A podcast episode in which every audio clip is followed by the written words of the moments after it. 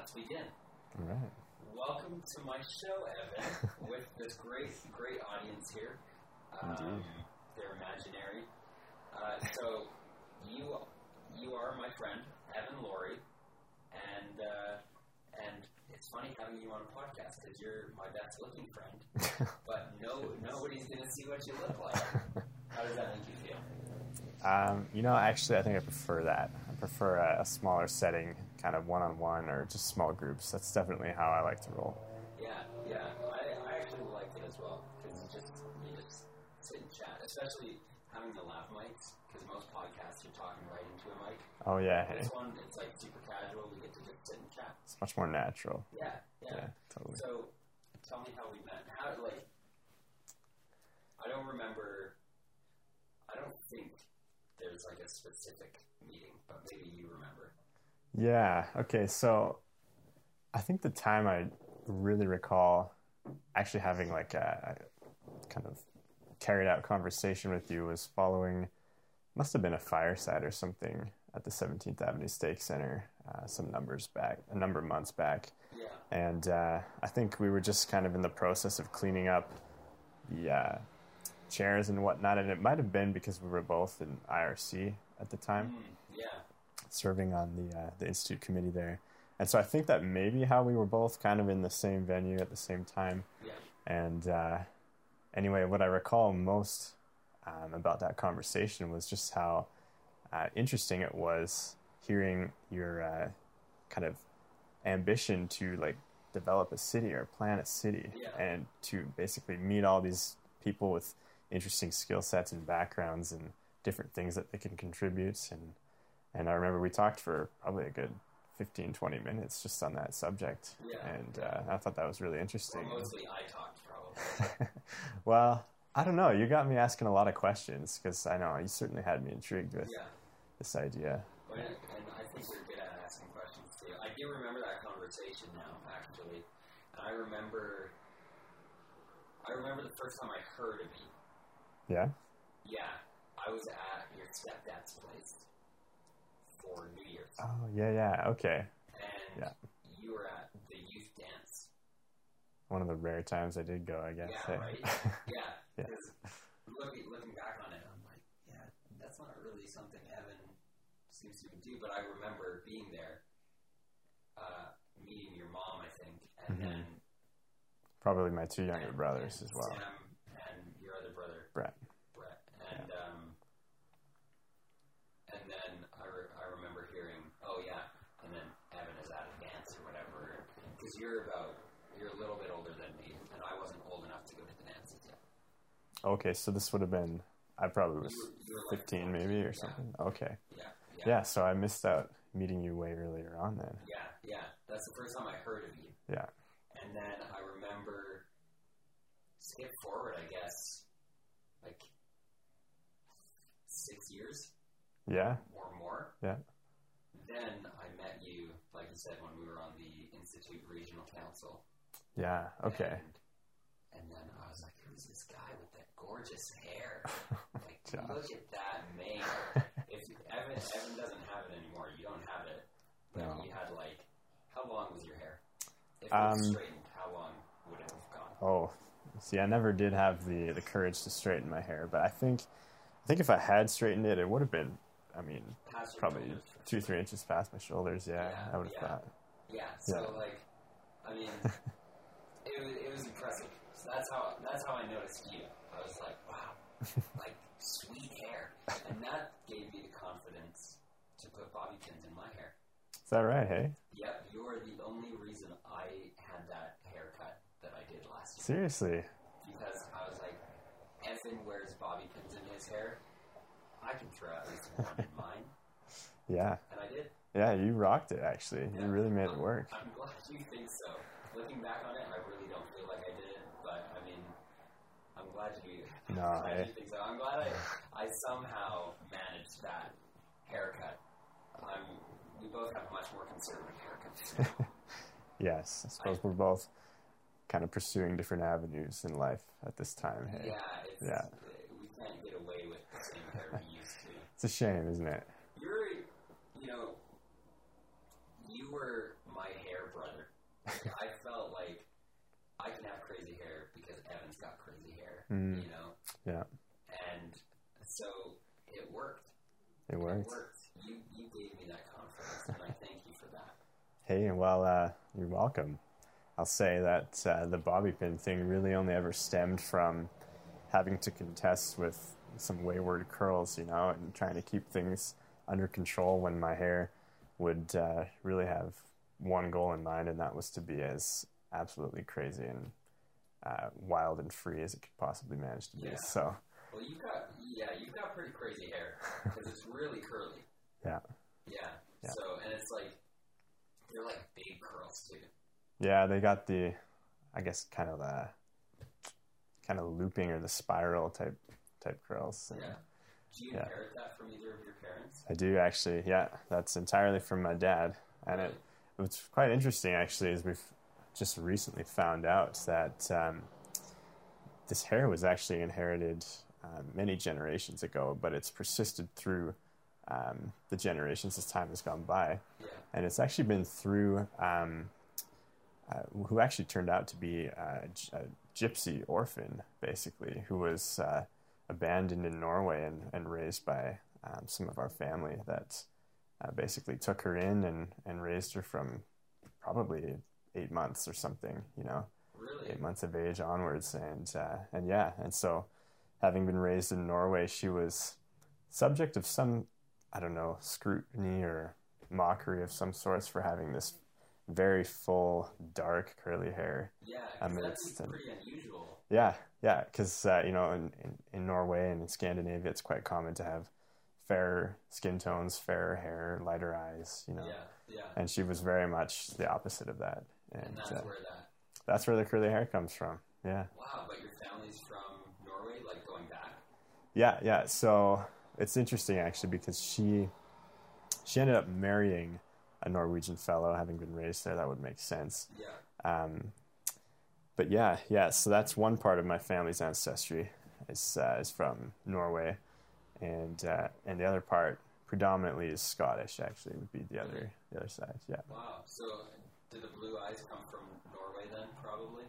I would think so. Yeah. It's yeah because neither of my parents have blue eyes, Really? and none of my grandparents do. Yeah, But you wound up with it, eh? yeah. Do you, do any of your siblings have blue eyes as well? Yeah, actually, four four out of five of us do. We've got blue eyes and just one with brown so eyes. strange. Yeah. So both of your parents have a blue eye gene, and that's that's like that's pretty crazy actually. Mhm. That's pretty unusual. Yeah, Two Yeah. parents with brown eyes have four kids with blue and one with brown. yeah. Hey, it's I don't know. It's funny how It's really what seems to be unlikely often ends up presenting itself in. Uh, Yeah, I mean it can happen, yeah, right? totally. Like any anything can happen, right? So, so were you were you born in Calgary? Yeah, I was born and raised in Calgary. Um, you know, it seems like there's fewer and fewer of those people these days that can say that, and so. Yeah, yeah, I'd say so. Yeah, it's you know more often than not, I find them running into people that uh, were born elsewhere, or raised uh, outside of Calgary. You know, and so Yeah. so yeah, I'm I guess one of the increasingly few born and raised here. Yeah. Well, I mean, especially for you because you just finished university. Hmm So, a lot of, I mean, a lot of people at U of C aren't from Calgary. That's right. Yeah, there's, Right. there's a, quite a large international demographic there. Yeah. Yeah. I mean, I have one friend who's from China, you know. Yeah. And I'm sure there are plenty of students from China there. There are like 30,000 students there. So, That's right. Yeah. yeah, that's pretty sweet. That, that's cool though. Um, and what was, whereabouts in the city did you grow up? I grew up. Um, I'd say, for the most part, it was kind of the well, southwest portion of the city, but very much sort of south central. Yeah. Um, and so I spent a lot of time around, um, you know, places like Stanley Park, um, Elboya, Yeah. Park Hill, Rideau Park. These are all, uh, I guess, my former stomping grounds, you might say. Yeah. Yeah.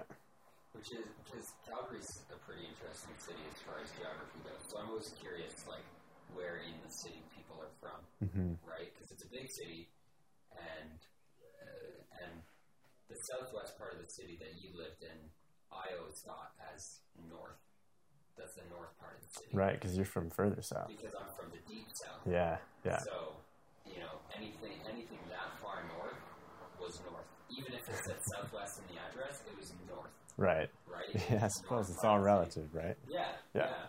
So, and were you pretty consistently in the same?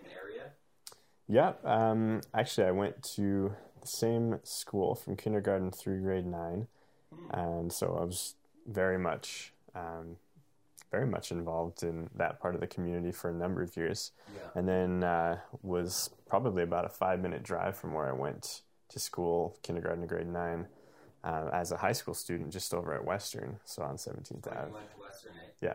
Nice, nice. Yeah. And how was that experience? What was Western like? You know, I really enjoyed going to Western, um, partly because you know it was a natural, um, natural place for a lot of my friends and I to go.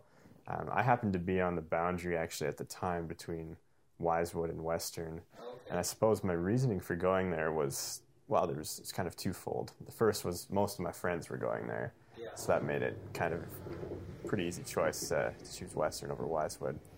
Uh, and secondly, I was was kind of interested in the IB program at the time, coming out of junior high, and it just so happened to be that Western was an IB school, and uh, and so that was something I applied for and I was accepted into, and so that was a big part of my I suppose grade ten year before before deciding like perhaps my time would be more enjoyable as a student if I could focus more on um, well my social life really I found. That was really the one interesting thing that maybe surprised me and looking back in hindsight maybe shouldn't have surprised me um, but that just IB was was a lot of work and very demanding Yeah. and as a grade 10 student like you know I, I don't know I've I wasn't really expecting that or prepared for that Yeah. and uh, and so I suppose just for the sake of wanting to enjoy my time in high school more and worry less about you know just the the workload that was being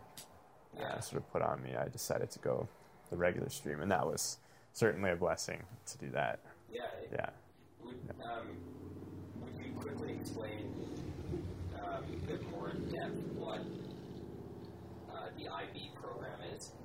Yeah.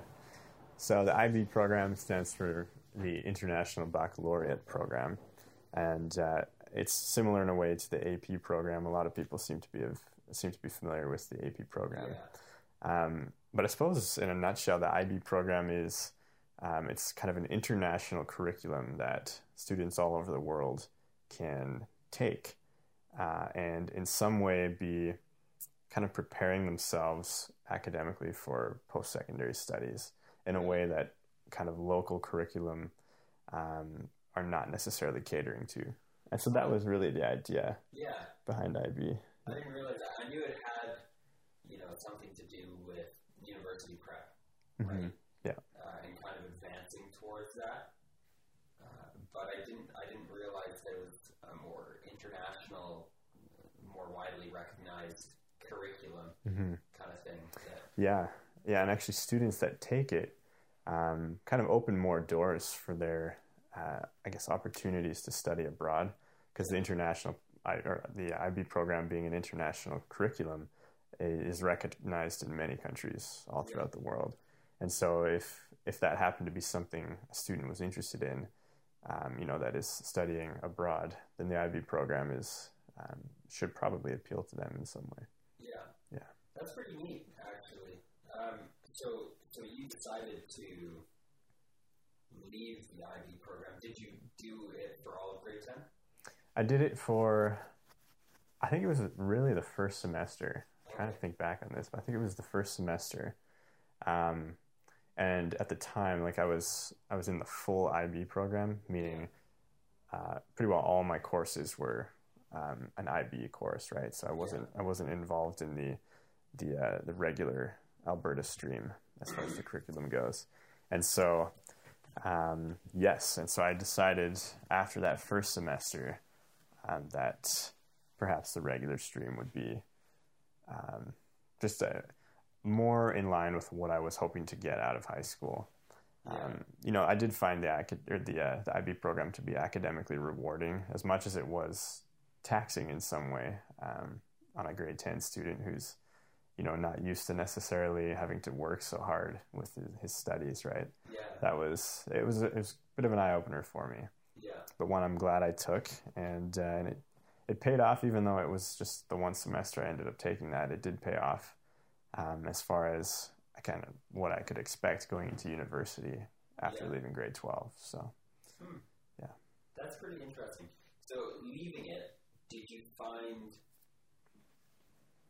did you did you find you received those social benefits and kind of what because you talk about the opportunities that the IB program Mhm. affords a student. Yeah. Right. But then, you know, was was I guess the sacrifice, or is it like how do you how do you measure that looking back on it? Yeah. Okay. So it's interesting. There's a very fine line because in the IB program, being an international curriculum, they try and standardize the grades you receive as an IB student in a way that can be translated to the local curriculum that you happen to be studying amidst, right? Okay. And so they call it, it's, I think, a standardization process. Yeah. And so often it just means adding on so many extra percentage points to the grade you received uh, in your IB course, and then kind of converting that into, you know, a government of Alberta or Alberta education grade, right? And it's Okay. usually a few percentage points higher. Yeah. Um, and I suppose this is where the fine line is. It really depends on how invested uh, and committed to your studies you are.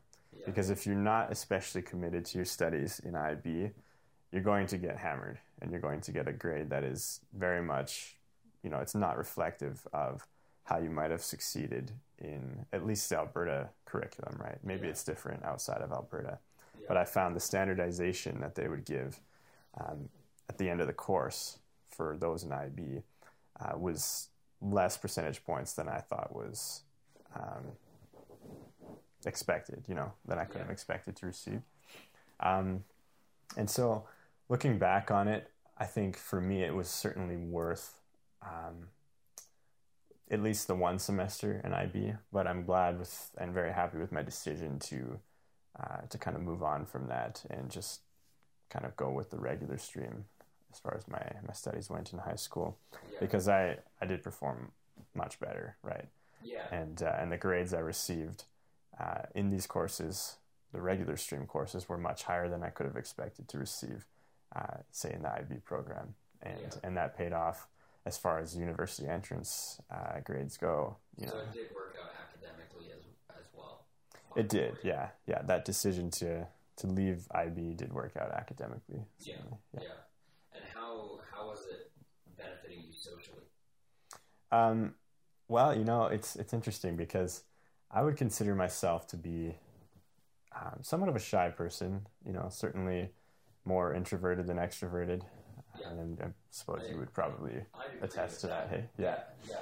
yeah. And so, one might kind of question, you know, is it, you know, what kind of social value does a shy guy or a, you know, at least a quiet guy like myself really have to to look forward to, or how much can he really value something like that?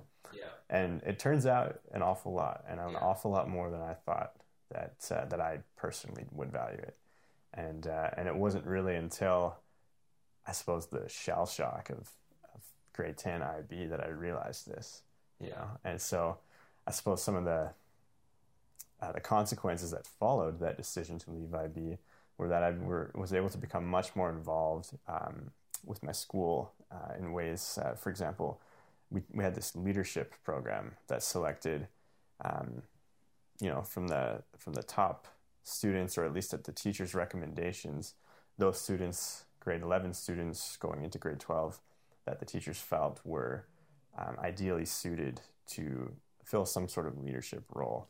Yeah. And uh, you know, it's it's interesting because my motivation at the time really was more uh, the physical education side of things because leadership, at least the course code itself, is kind of tacked on to PE 30, physical education 30. And so that's what really kind of attracted me to that course at the time, is because it was full year gym basically. Yeah. Um, but little did I realize um, that the leadership courses that we'd be taking kind of simultaneously, some days we'd do gym, some days we'd do leadership. Um, but these leadership courses, um, at least looking back, have paid off in ways I don't know that I would have necessarily um, foreseen. You know, Yeah. and I'm really glad that I did that because it it kind of took me out of my comfort zone, and uh, it forced me to I don't know, it forced me to consider my actions a lot more than I might have otherwise. Right.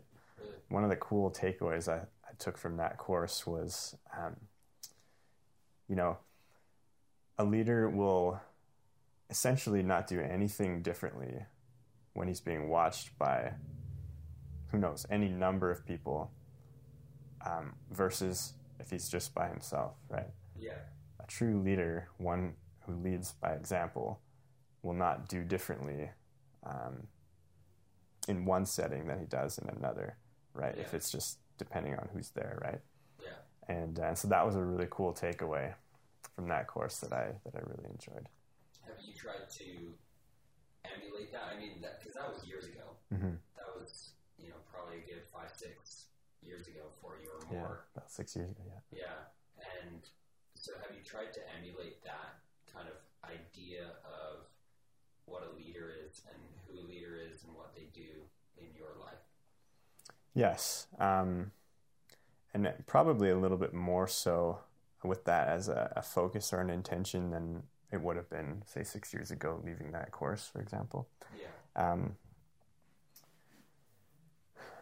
yes, and naturally, I've found myself um, kind of pursuing more leadership positions Yeah. than I would have before as well Yeah. uh, you know, and this was, say for example, because I grew up playing soccer. That was that was very much my sport Yeah. growing up. I loved playing it, um, and that was one that kind of allowed me to take a lot of valuable leadership skills, um, kind of early on in my uh, my years, um, and kind of apply those in meaningful ways moving forward. But um, yeah, and then the other thing that's quite interesting about um, you know, years later after having taken this course, is just how much more comfortable I feel um, being in a leadership position, right? Yeah. Because even after that course, I wouldn't say I was especially comfortable being in a leadership position. But one of the cool things that I really kind of took from that, um, and just being surrounded by people that were also likewise leaders, maybe in different ways, but Yeah. very much leaders themselves. Uh, one of the cool things I took from that was you just have to take comfort and confidence in yourself, you know, and, and who you are and what it is you believe. Yeah. And uh, all the while trying to maintain this mindset or attitude of always doing what you believe uh, to be correct, what, what you believe is right, Yeah. and following through on that, and not say, um, and not say, letting yourself dismiss opportunities to be exactly who you are because of your setting or because of who's around you Yeah. or uh, because you don't they feel like you don't have time or anything you know Yeah. and these were these were interesting takeaways for me that when I look back on this um, have really kind of changed the the direction that I have been pursuing and have just been finding myself going um, as far as leadership positions go Yeah. Well, I, I would, I think I would describe you as a bit of a silent leader. You're Mhm. not like we were talking about. You're not uh, a super extroverted person. Mhm. You're quite, you're quite the introvert, which I think a lot of people normally think of extroverts as being, you know, the leader, yes rah rah, follow me kind of thing. absolutely yeah Um, but I, I think I think you embody a lot of those principles, at least from me knowing you as friends and seeing you. I think you embody a lot of those values and principles of of leadership, and that people are willing to follow you because they see this is a pretty consistent guy. Like I, think- I think people feel like they can trust you. hmm So, is that a is that confidence in your ability to lead, and um, and also the the um, oh, what was the other one? Yeah, the confidence in your ability to lead. Is that is that something you've struggled with with with confidence and putting yourself out there and being that leader? Yeah, I mean, I'd say when I was younger, I would shy away from those things, or at least hope that that responsibility would not fall on my shoulders. You know, Yeah. um, kind of thinking like, well, you know, you know, I see all these other people who are um, very much capable of taking on these leadership responsibilities. You know, and uh, I think, you know, just thinking, you know, perhaps they're better suited than me. Yeah. So that was something that I thought a lot about as a kid, and you know, I, I never really, I was never the first to kind of involve myself in things that I didn't necessarily feel like I was the most suited for or most capable of doing. Yeah. Um, but what's what's interesting, and I've kind of mentioned it, um, was that you just have to take confidence in who you are and what you know you're able to do. Just confidence in yourself, really. And so, answering your question, yes, I have become um, more confident with who I am and my ability to lead. And speaking of um, kind of earning trust as a leader, um, that's very much uh, that's a very critical point uh, that I think any leader has to has to maintain, right? Because if you if you haven't earned the trust of those people who are looking up to you or are in some way looking to you for guidance or instruction, uh, in some way leadership qualities, Yeah. then how how can they expect to how can you how can you expect them to follow you, right? Yeah. That's really what it comes down to. And uh, I should say, all the while, I don't I don't seek to gain people's Yeah, favor or approval in how I conduct myself. Um, I just want to conduct myself in a manner that uh, will speak to those who recognize what I have as far as leadership skills to be um, something that they can, I guess, get on board with, right? Yeah. And yeah. uh, and get behind and be a part of and contribute to. I think Yeah. that's really what it comes down to. You're definitely not political or schemy about anything. I, No. You're pretty you're you're a pretty consistent guy, which I appreciate. Ha- have there been any moments when you've you've struggled to have that consistency that you that you were talking about, where no matter what the the scenario or the situation, the setting, the people around you, m- remaining true to your values. Have there been any moments when it's been kind of like a like a testing thing?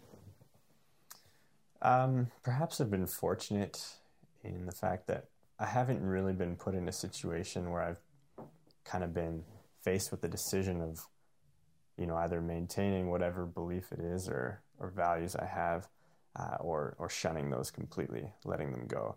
Yeah. I've been fortunate in the sense that I haven't had to make a decision like that.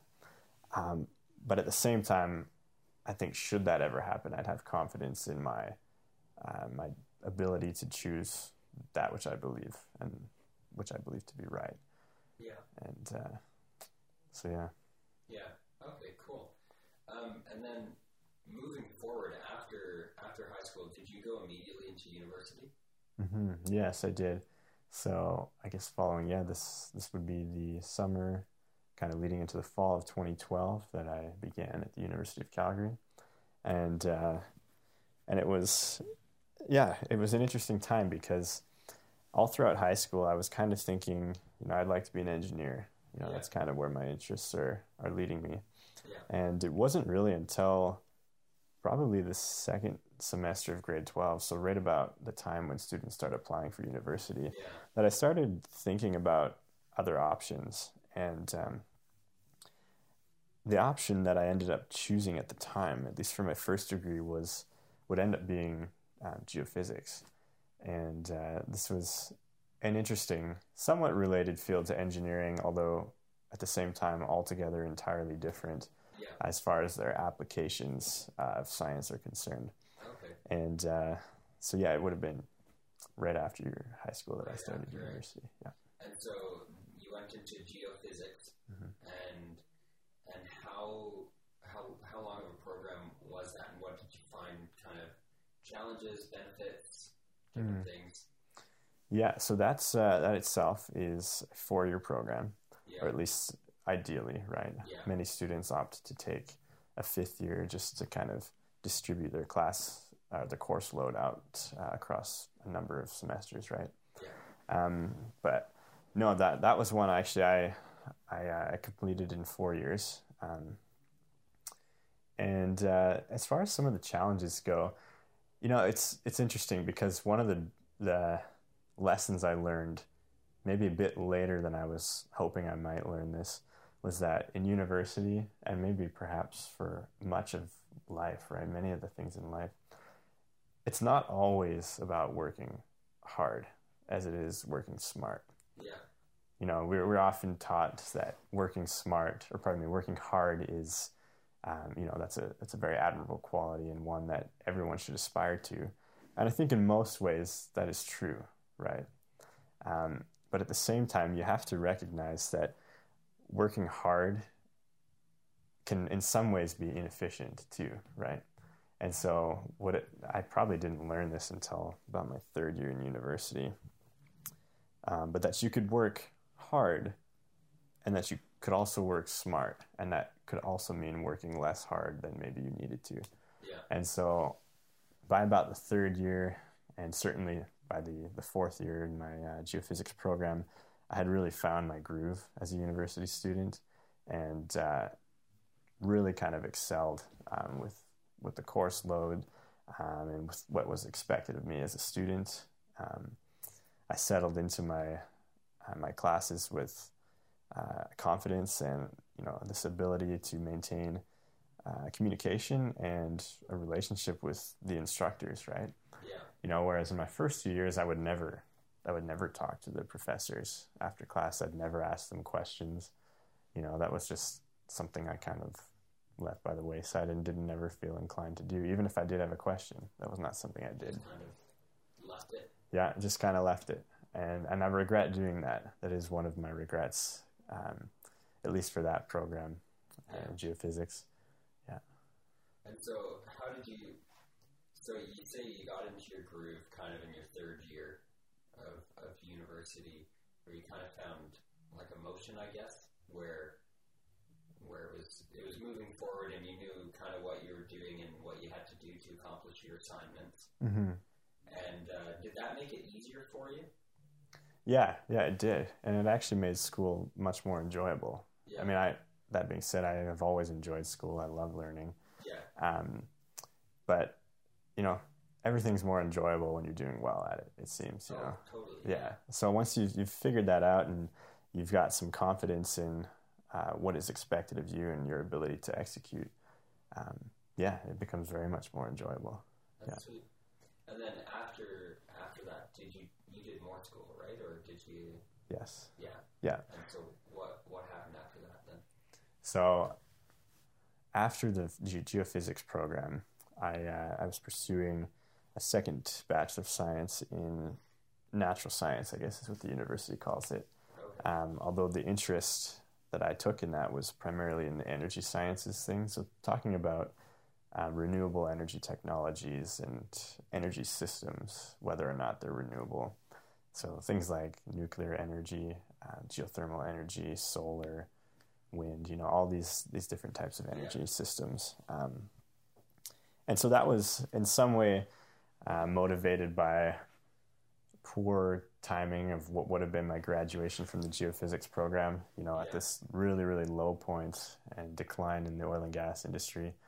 Um, I figured, you know, perhaps it's best I just stay in school a little bit longer and kind of wait out this recession and certainly what turned out to be a recession.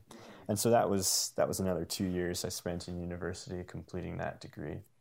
Um, fortunately, I mean, there was a lot of carryover from my first degree. Yeah, yeah. Yeah. kind of lessened how much time you were spending hmm on it. eh? Yeah. Yeah, yeah. So my, my semesters were seldom four or five courses, right? They were usually three courses. Okay. So much more manageable, let's say. Yeah. Yeah, well, Yeah. that's pretty.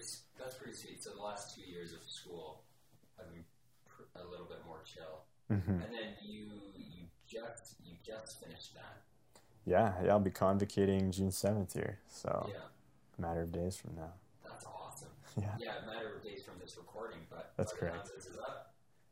It's done. That's awesome. That's really Yeah. exciting. So, and then and then now you're just off and looking for looking for a job. Yeah, yeah, commencing that old job hunt, hey? Yeah, Dreaded and, and job I, hunt. I know um, you've had a, a fairly interesting experience in uh, looking for a job. You've done a lot of work and a lot of research and stuff Mhm. on it. Um, can you tell us a little bit about like your process of what you've been doing to look for a job? Sure. Yeah.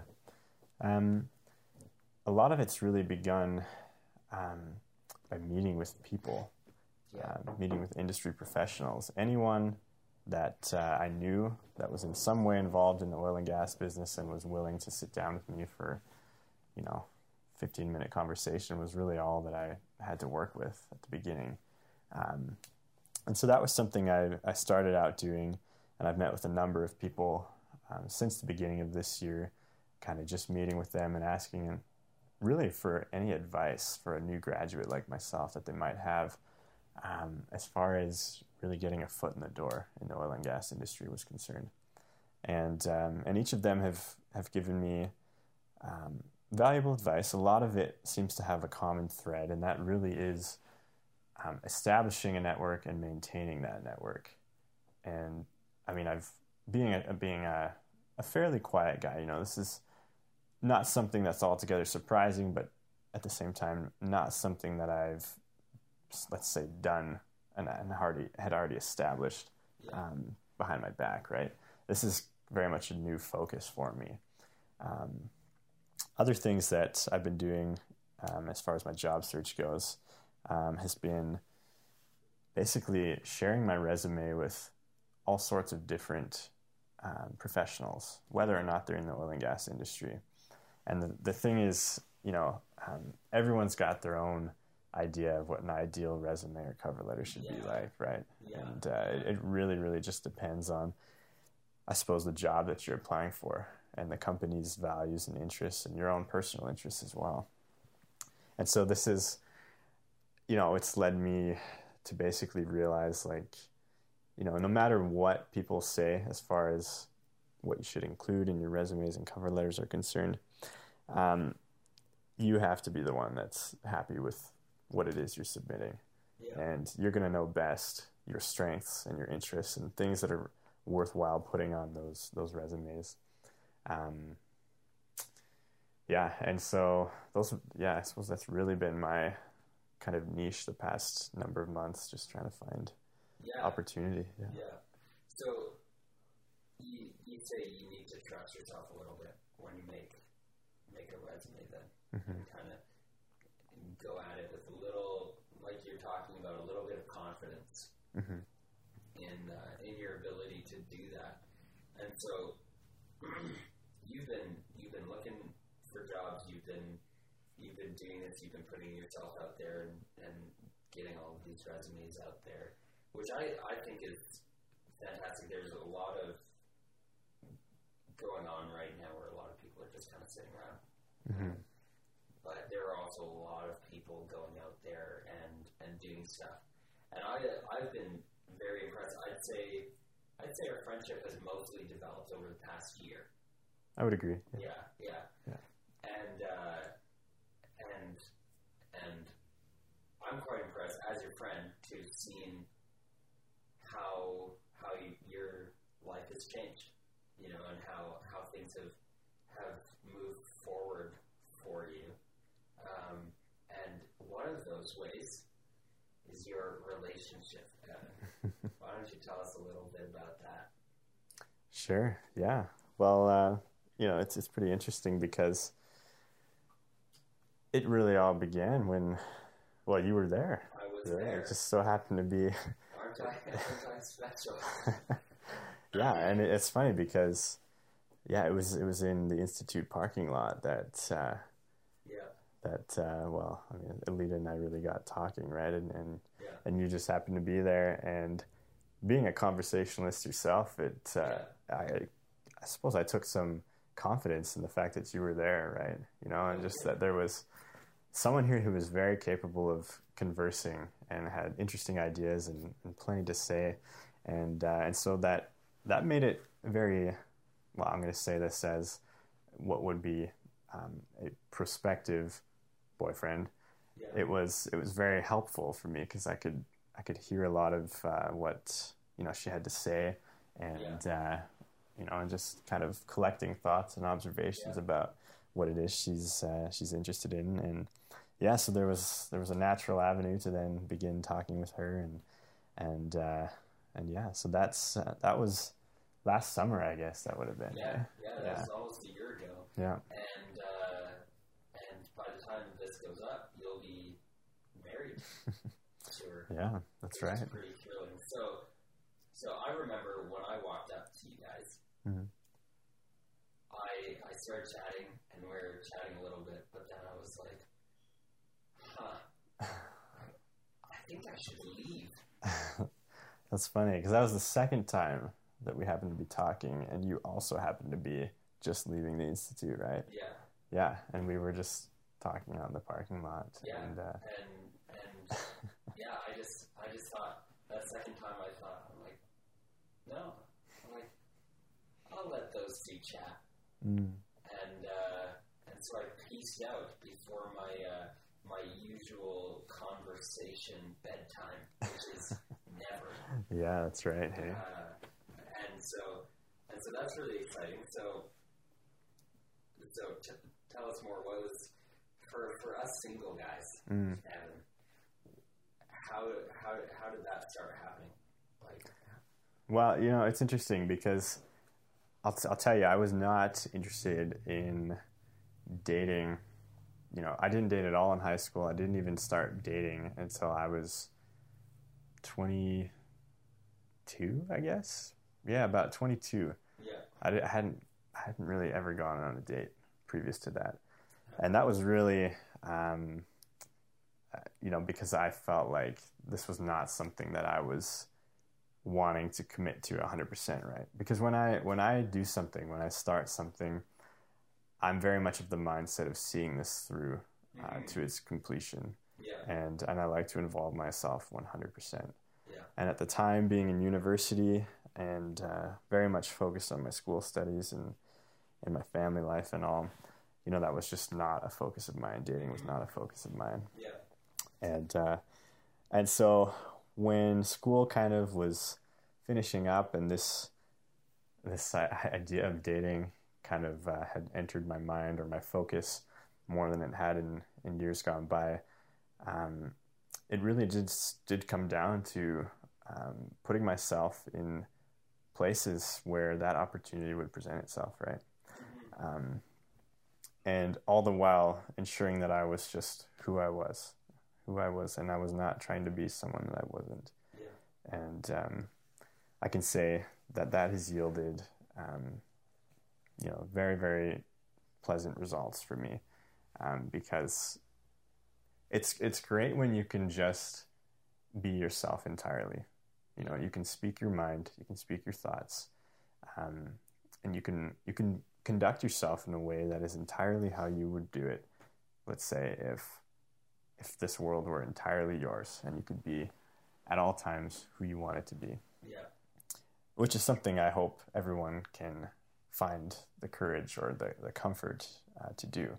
yeah. But, you know, I would say for you single guys out there, um, take confidence in yourself and who you are and what you believe. Confidence seems to be kind of morphing into uh the theme of, of this uh, this podcast that we're we're involving ourselves in. But that is it's huge, right? yeah um, people are drawn to confidence, right? yeah And it, confidence doesn't have to fit this traditional or this classic image of someone who is um, very much engaged in any number of things, who's very vocal and Mhm.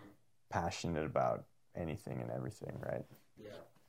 Confidence in just being yourself can mean um, that can mean not saying anything you know? That it it can really mean that. And that that was that was interesting because um, you know I tend to be a, a listener right? Oh and yeah you totally are. and so this this very nature of speaking a lot about myself and and whatnot is something that I don't find myself doing an awful lot of And so, what was interesting was um, I could take confidence um, in the fact that I was basically open ears, right?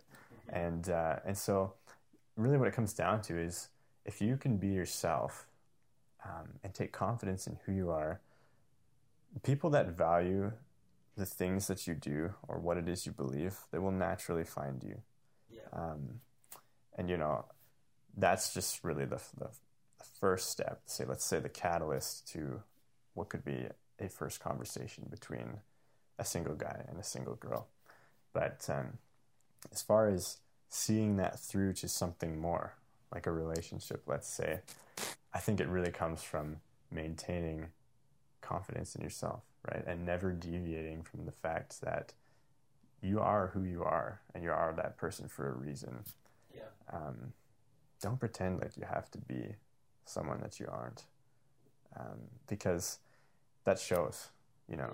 And if it doesn't show then, let's say you do find yourselves in a relationship, it'll then show itself, right? And you'll in some way seem, you know, not authentic, right? Yeah. To what this person was drawn to initially.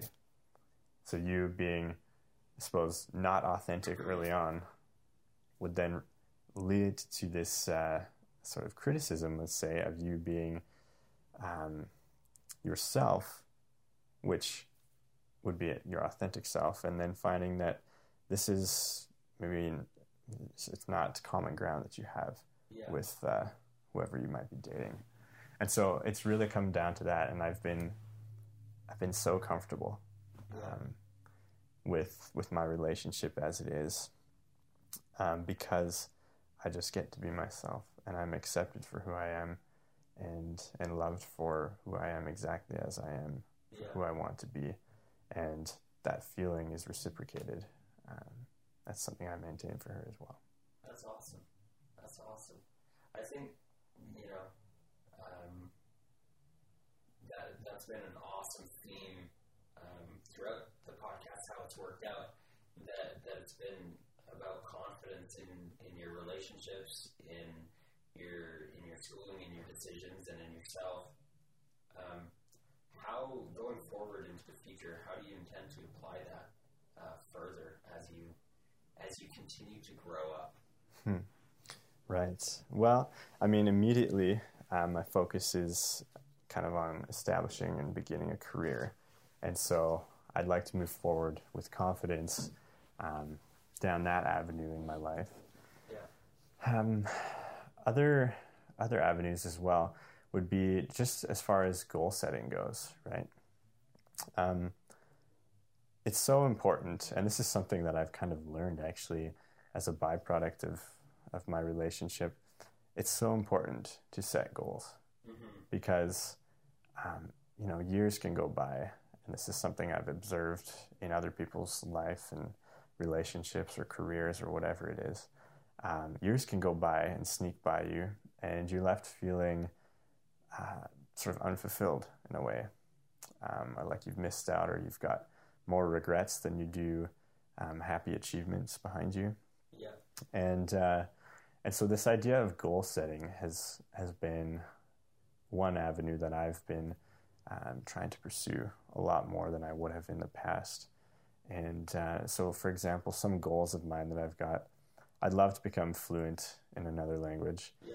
You know, being one of these fewer and fewer people born and raised in Calgary, I suppose I've had the fortune of only having to speak one language, you know, English, and having uh, that be accepted by pretty well everyone that's here and in many cases internationally and abroad. Yeah. Um, so that's one goal I'd love to uh, I'd love to seek out and, and fulfill.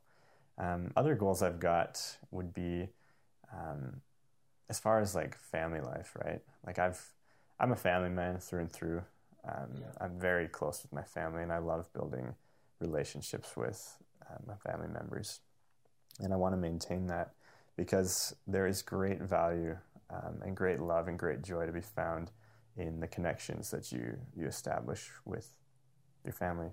And you know, I, I feel very fortunate in my own circumstances to have the family that I do, because um, everyone loves one another.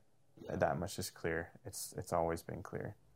Um, and and I look around and I see that that is not necessarily the case for a lot of people, and I might even dare say most people. Yeah. Um, you know, there's there's broken families, there's fragmented families, um, families that are abusive to each other, who uh, who do not speak highly or uplift or inspire one another, um, and it makes me very very sad.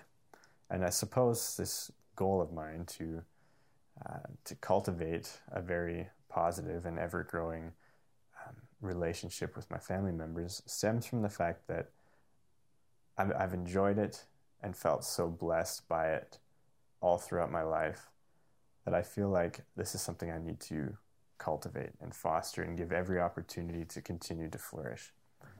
You know, some people might say, you know, it's enough to uh, to be content with how things are, to be content with the relationships that we've got with our family um, right now. You know, if all is well, why change that, right? Yeah. I think that's a mindset a lot of people maintain. But what I've found is there is there's so much growth to be had, um, so much that you can learn, even from people that you'd expect to know everything about your parents, your siblings, or cousins, whoever. People that you'd expect you'd know an awful lot about. You can learn. Uh, you can learn to learn more about them, but you can learn to love them more than you do now, and that's something that's been uh, a goal that I've established and want to continue following through on. That's awesome. That's awesome. So learn another language and have a good family. Yeah, two of many goals, let's say, Those are, those I've are got. pretty good goals, though. Yeah. Do you have any languages in particular? I do actually. Um, Norwegian is one. Really? I'd love to do that. Yeah. The uh, I suppose the only downside to learning Norwegian would be, you know, everyone under forty years old there is uh, is fluent in English, right? Oh, really? Yeah. and so the other thing is there's no there's really no native speakers uh, outside of Norway, right? Yeah. You'll only find Norwegian speaking people pretty well in Norway, and that's that's about it. The one thing that is quite cool though about learning Norwegian is that um, there is mutual intelligibility between Norwegian, Danish, and Swedish.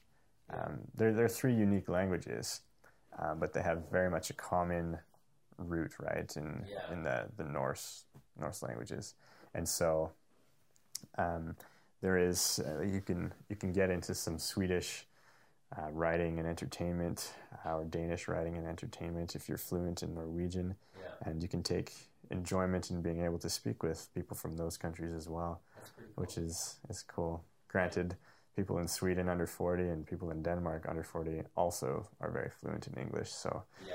there's there's maybe not a lot of um, reason outside of my own personal interest to learn what was and remains uh, kind of a family ancestry kind of motivation to learn Norwegian. Yeah. Um, but yeah, I, I just would feel I feel like I'm hmm, more responsible, at least more cultured as a person, if I could speak two languages.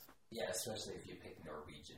I mean, and people say, "Oh, wow, really? Mhm. That's cool," and and also gives you that deeper connection with your uh, with your family ancestry as well, Mhm. which is which I mean ties in perfectly with your other goals Yeah. of, of building that that strong bond between you and your family, which which I think is fantastic. Mhm. Well, Evan, thank you for being on my podcast, and uh, and thanks for sharing your past, present, future, and your ideas. I have never heard you speak so much. I think very few people have ever heard you speak so much, and uh, and so it's been it's been really cool to to listen to you a little bit and learn so much deeper uh, the way you see the world and and kind of I, I think I think it kind of shows that that building personal confidence has been a big big theme of your life, whether consciously or subconsciously. Mm-hmm. That's mm-hmm. that's been a thing, and I, I think it shows. It was my pleasure, Alex. Thank you for having me and for affording this opportunity to to talk about myself. You know, this has been it's not something that I I ever really do, and so I've had great fun in in sharing with you some of these details and and um, kind of lessons, I suppose, that I've learned throughout my life and. We'd be happy to join you again sometime too, if uh, if ever you felt Let's like do, doing another. So. Let's do another one. All right. Thanks, Evan.